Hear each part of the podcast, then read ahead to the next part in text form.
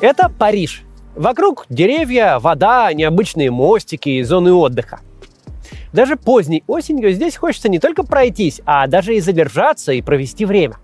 В общем, современный город здорового человека. И это тоже Париж. Вернее, его ближайший пригород. Но здесь не то, что не хочется задержаться. Клиши Субуа – типичное парижское гетто. Такими пугают на российских федеральных телеканалах. Как же так получилось, что в одном городе есть два таких разных района? Сегодня попробуем в этом разобраться. Поговорим о том, как правильное и неправильное городское планирование влияет на нашу жизнь. И хоть снимаем мы этот выпуск во Франции, для России он тоже очень актуален, потому что в ландшафте именно этого, а не предыдущего района, очень легко узнаются окраины наших родных российских городов.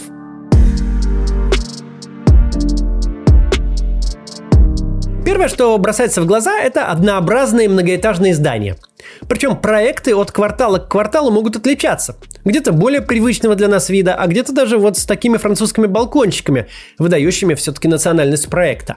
Но если мы пойдем по одной улице, как, например, это аллея Муриса Одена, то мы окажемся в ряду похожих друг на друга, как две капли воды, 11-этажных зданий. Подходя ближе, первым делом в глаза, конечно, бросаются особенности местного быта.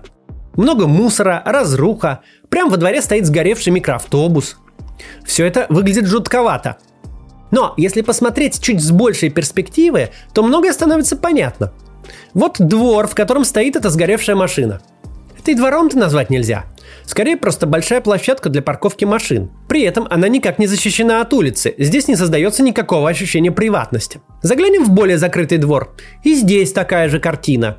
На очень большой площади между домами нет ничего, кроме машин.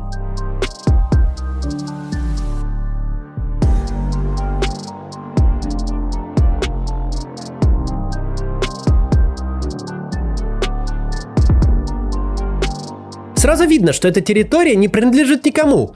Здесь можно делать все, что угодно, даже парковать машины на тротуарах. Прям как у нас. Район в своем развитии, кажется, уже прошел точку невозврата, и жителям не остается ничего, кроме как защищаться от него. Это вот можно увидеть по входной группе, которая явно раньше была прозрачной, но со временем превратилась в решетку и металлическую дверь. Потому что если этого не сделать, то все стекла побьют и даже подъезд спасти уже не удастся. Власти при этом все-таки пытаются поменять облик района. Существуют проекты и ревитализации территории со сносом домов, и менее радикальные с вот просто обшивкой фасадов каким-то керамогранитом. Тоже, конечно, очень похоже на российский подход и вряд ли существенно на что-то повлияет. Намного важнее изменения в транспортной инфраструктуре и вообще инфраструктуре уличной сети. В клише Субуа несколько лет назад пришел новый современный и просто отличный трамвай. Он, конечно, помогает интегрировать в город район, который изначально страдал от плохой транспортной доступности. Ну и, кроме этого, меняет вид всего ландшафта улицы – если прогуляться по району, не заглядывая во дворы и не обращая внимания на мусор, и потом также пройтись по какой-нибудь окраине Воронежа, то это самое ужасное и даже легендарное парижское гетто, к сожалению, для нас будет очень сильно выигрывать у любого самого обычного российского микрорайона. Давайте разберемся, почему все-таки район многоэтажек плох, а вернее, что его сделало таким. Все началось в а, послевоенную эпоху. Во второй половине 20 века, во времена активного роста промышленности, во Франции была принята концепция гранд-ансамбль – большие ансамбли. Так и появились эти самые вот жилые комплексы с длинными многоэтажками и отдельно стоящими башнями. Идея заключалась в том, чтобы обеспечить все увеличивающееся число рабочих качественным социальным жильем. И в тот момент никто, конечно, и не думал строить гетто. Наоборот, планировалось построить дома с современными удобствами, горячей и холодной водой, центральным отоплением и канализацией, санузлами, лифтами. Все это не было само собой разумеющимся во Франции 50-х годов. Люди все еще жили в трущобах, в половине домов не было водопровода, а в трех четвертях не было туалетов. Одним из факторов поворота общественного сознания стала холодная зима 1954 года, когда на улицах погибло множество бездомных. Известный общественный деятель Аббат Пьер обратился по радио с призывом о помощи, на который откликнулись тысячи людей, включая Шарля де Голля и Чарли Чаплина. Mes amis, au secours. Une femme vient de mourir gelée cette nuit à 3 heures sur le trottoir du boulevard Sébastopol, serrant sur elle le papier par lequel, avant-hier, on l'avait expulsée. На собранные деньги была проведена большая кампания, открытые центры для бездомных. Эти события вошли в историю, о них в конце 80-х даже сняли фильм. И активный рост жилищного строительства во многом начался из-за возникшего в ту зиму внимания общества к проблеме недостатка жилья. Такие социальные районы, как Клиши-Су-Буа, стали возводиться по всей Франции. Парижские пригороды не стали исключением.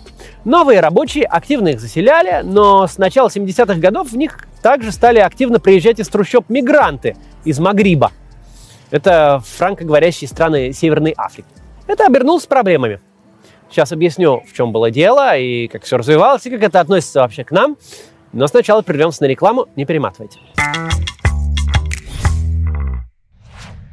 Представьте себе, что вы вдруг лишились возможности пользоваться привычными сервисами. Еду заказать, оплатить подписку, вызвать такси. Надо просить кого-то, чтобы помогли. Это бы здорово все осложнило, правда? А вот незрячие люди так и живут. Конечно, есть специальные технологии и интерфейсы, которые им помогают. Например, зачитывают то, что показано на экране. Но для этого нужно, чтобы такая возможность изначально была заложена в программный код. Словом, работает это пока далеко не всегда и не везде. Но теперь вот стало на один такой сервис больше. Яндекс.Го адаптировал свой интерфейс для незрячих, и теперь они тоже могут заказывать себе такси самостоятельно. Запуск приурочен к Международному дню слепых 13 ноября. Эта дата, призванная привлечь внимание к людям, которые потеряли зрение, и показать, что в современном мире они живут полноценной активной жизнью, просто чуть иначе взаимодействуя с миром, чем мы. Почему все это важно? Причем не только для незрячих, но и для всех нас. Каждый человек потенциально может быть полезен для общества. А так называемая инвалидность – это не характеристика человека. Это феномен, который возникает в тот момент, когда он взаимодействует с каким-то элементом окружающей среды. Например, человек в инвалидной коляске тем же самым сервисом по заказу такси пользуется точно так же, как все остальные. У него нет барьеров по отношению к компьютеру или смартфону. А вот Марку Цукербергу, как дальтонику, картой пробок на дорогах пользоваться невозможно – для него все эти желтые, зеленые и красные маркеры выглядят одинаково оранжевыми. Получается, что инвалидам человека делают недоступные интерфейсы. Мы в городских проектах уже много лет об этом говорим. Надо проектировать окружающую среду так, чтобы она была доступной пожилым людям, людям на инвалидных колясках, с детскими колясками, незрячим, неслышащим и так далее. Если будет удобно для них, будет удобно для всех – и я очень рад, что Яндекс тоже работает в этом направлении и в своей сфере создает инклюзивную среду. Возвращаемся к нашей теме. Я рассказывал о том, что в пригороды с многоэтажками стали переселяться мигранты из бывших французских колоний. Идея была в том, что смешение переселенцев с французами приведет к интеграции приезжих в местную культуру. Но в следующие 20 лет что-то пошло не так – Участившиеся случаи применения насилия и даже погромы превратили такие районы в гетто, а все, кто имел возможность уехать отсюда, поспешили это сделать. В 2005 году Клиши Субуа получил печальную всемирную известность. После гибели двух подростков, за которыми гнались полицейские, здесь начались массовые беспорядки, которые потом распространились на всю Францию.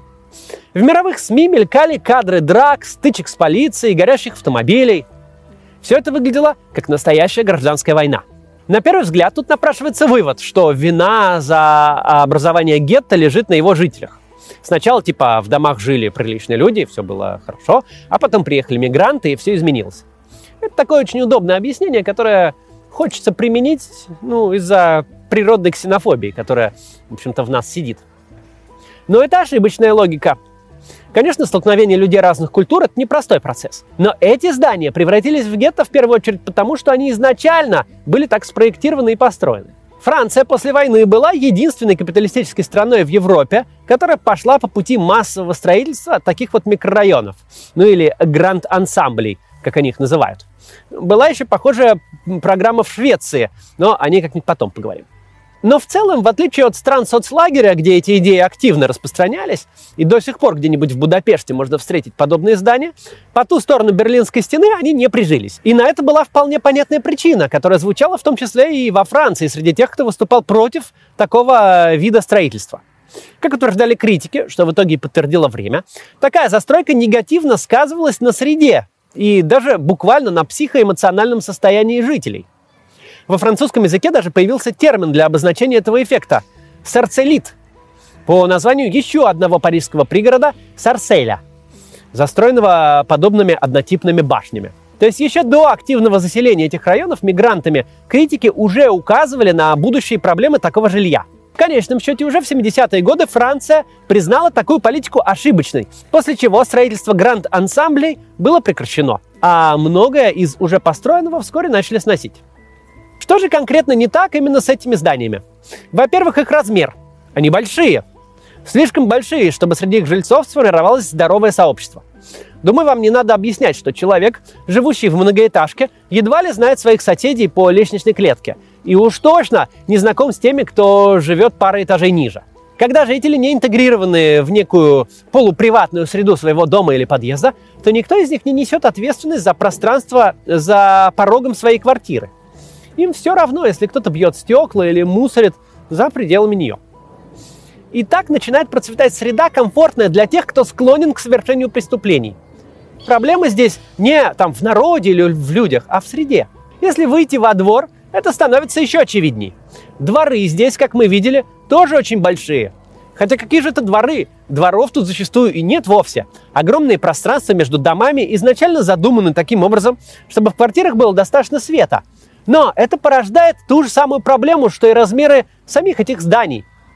За большим двором трудно следить, он не имеет четких границ, и опять же у жильцов пропадает чувство сопричастности с этим местом.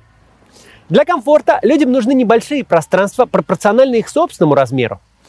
Даже самые помпезные королевские дворцы устроены по такому же принципу. Огромные залы там служат для приемов, для того, чтобы вселять трепет в каждого, кого почтил своим вниманием их владелец.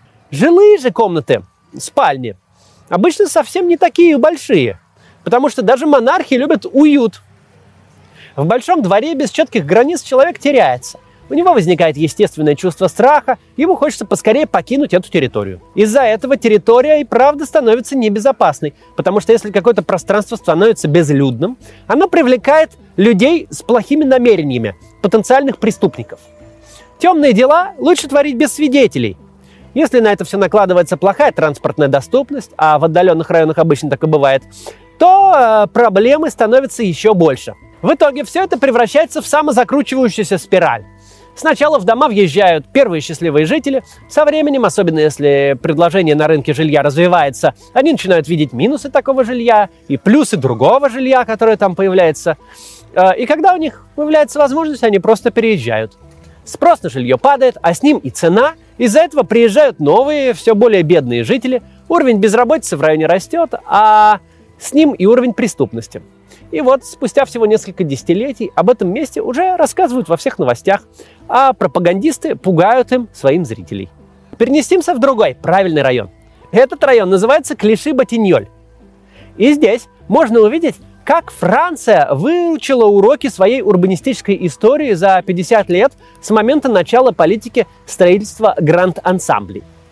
Это тоже район не в центре. Конечно, он находится не в пригороде, но у самой границы старого Парижа, около местного МКАДа, бульвара Периферик. Построили его несколько лет назад буквально на пустом месте. Здесь раньше располагалась грузовая станция французских железных дорог. То есть были только пути и технические постройки. И это место кое-что роднит с тем гетто, где мы были до этого. Трудно не заметить, что здания здесь тоже довольно высокие, 12 этажей и даже больше. И эти дома, в общем-то, могут страдать теми же проблемами. Но чтобы это компенсировать, ну, этот недостаток, тут приложен прямо максимум усилий. Давайте пройдемся и посмотрим. Дома высокие, но они все разные. Это делает визуальное восприятие места намного более сложным и интересным. Нет ощущения, что ты живешь в каком-то безликом типовом контейнере. Дворы довольно маленькие и полностью закрыты, как от машин, так и от сквозного пешеходного трафика. Основой района является новый парк. И хоть это достаточно большое пространство, оно не выглядит огромным за счет зонирования. Здесь есть зоны отдыха, разнообразные игровые площадки, скейт-парк, сложная сеть из ручьев, водоемов с э, перекинутыми через них мостиками. Парк спроектирован таким образом, чтобы постоянно привлекать сюда жителей окрестных домов, развивая таким образом то самое комьюнити. Но в то же время сюда стремятся и люди со стороны – Здесь постоянно кто-то есть. Одни работают, другие отдыхают, занимаются спортом или играют на свежем воздухе. Это создает ощущение безопасности для всех в этом районе. Ну, потому что когда есть много обычных людей, то увеличивается ощущение безопасности. Очень много детей пришло, потому что утки плавают. Вот это подснимите, вот это, кстати. Давайте подснимите, потом продолжим. Вот всего-то ничего. Э, пространство с утками. А сразу и дети, и люди постарше, всем интересно, привлекают внимание. Вот ну, в том месте общественное пространство и активность. Отдельного упоминания заслуживает транспортная доступность. Вокруг района есть станции нескольких линий метро и РЭР, а в конце 2020 года открылась еще одна. И даже существующие до сих пор грузовые пути здесь грамотно вписаны в ландшафт, хоть и фактически разделяют район пополам. Этот район эстетически красив, сделан современно и даже, можно сказать, дорого. Так можно не везде. Но самый важный вывод, который можно и нужно сделать после прогулки здесь, архитекторы много думали о том, что люди, которые живут здесь, э, должны иметь разнообразные возможности взаимодействия со средой и, как следствие, друг с другом. По сути, это и есть та ключевая идея, которую мы можем вынести отсюда. Так что давайте в заключении поговорим о том, почему весь этот французский путь с э, множеством ошибок важен для нас. Да, в России совершенно точно нет большого количества приезжих из э, стран Северной Африки. Давайте даже представим, э, что в том же условном Воронеже живут только одни коренные воронежцы. Вынесем этот вопрос за скобки именно этого обсуждения. Но даже в таком случае жилье, особенно социальное жилье, куда попадают, например, э, бывшие воспитанники детских домов, может либо провоцировать социальную интеграцию, либо наоборот, развивать асоциальное поведение. Да, хорошее жилье не может решить всех социальных проблем, но такое жилье, как сейчас строится в России, совершенно точно их усугубляет.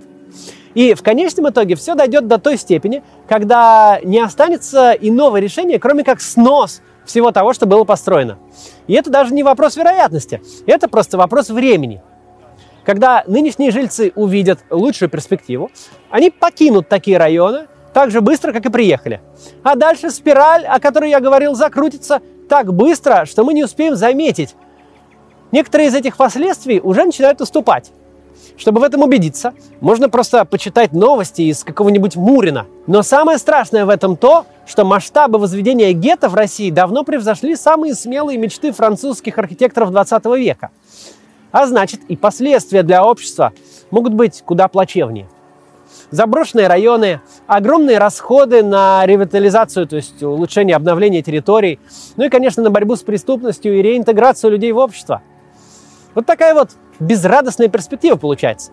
Похоже, нам снова придется учиться на своих ошибках. Хотя совершенно ничего не мешало нам научиться на чужих. Ну, посмотрим, что будет. У нас эти бесконечные огромные районы многоэтажек продолжают строиться везде. К сожалению, квартира в них полностью обесценится. Ни к чему хорошему это, конечно же, не приведет. Вот так. Если вам понравилось видео, поставьте лайк. Видео про урбанистику обычно не набирают много просмотров в моем ютубе, хотя это одна из моих любимых тем. Собственно, по этой теме у меня образование, это моя специализация. Если вам понравится, если этот ролик опять не будет на десятом месте из десяти последних, то мы будем записывать про урбанистику еще. Ну и подписывайтесь, шарьте, ставьте колокольчик. Или даже спонсором канала можете становиться. Будем вместе в чате сидеть. Вот так. До завтра.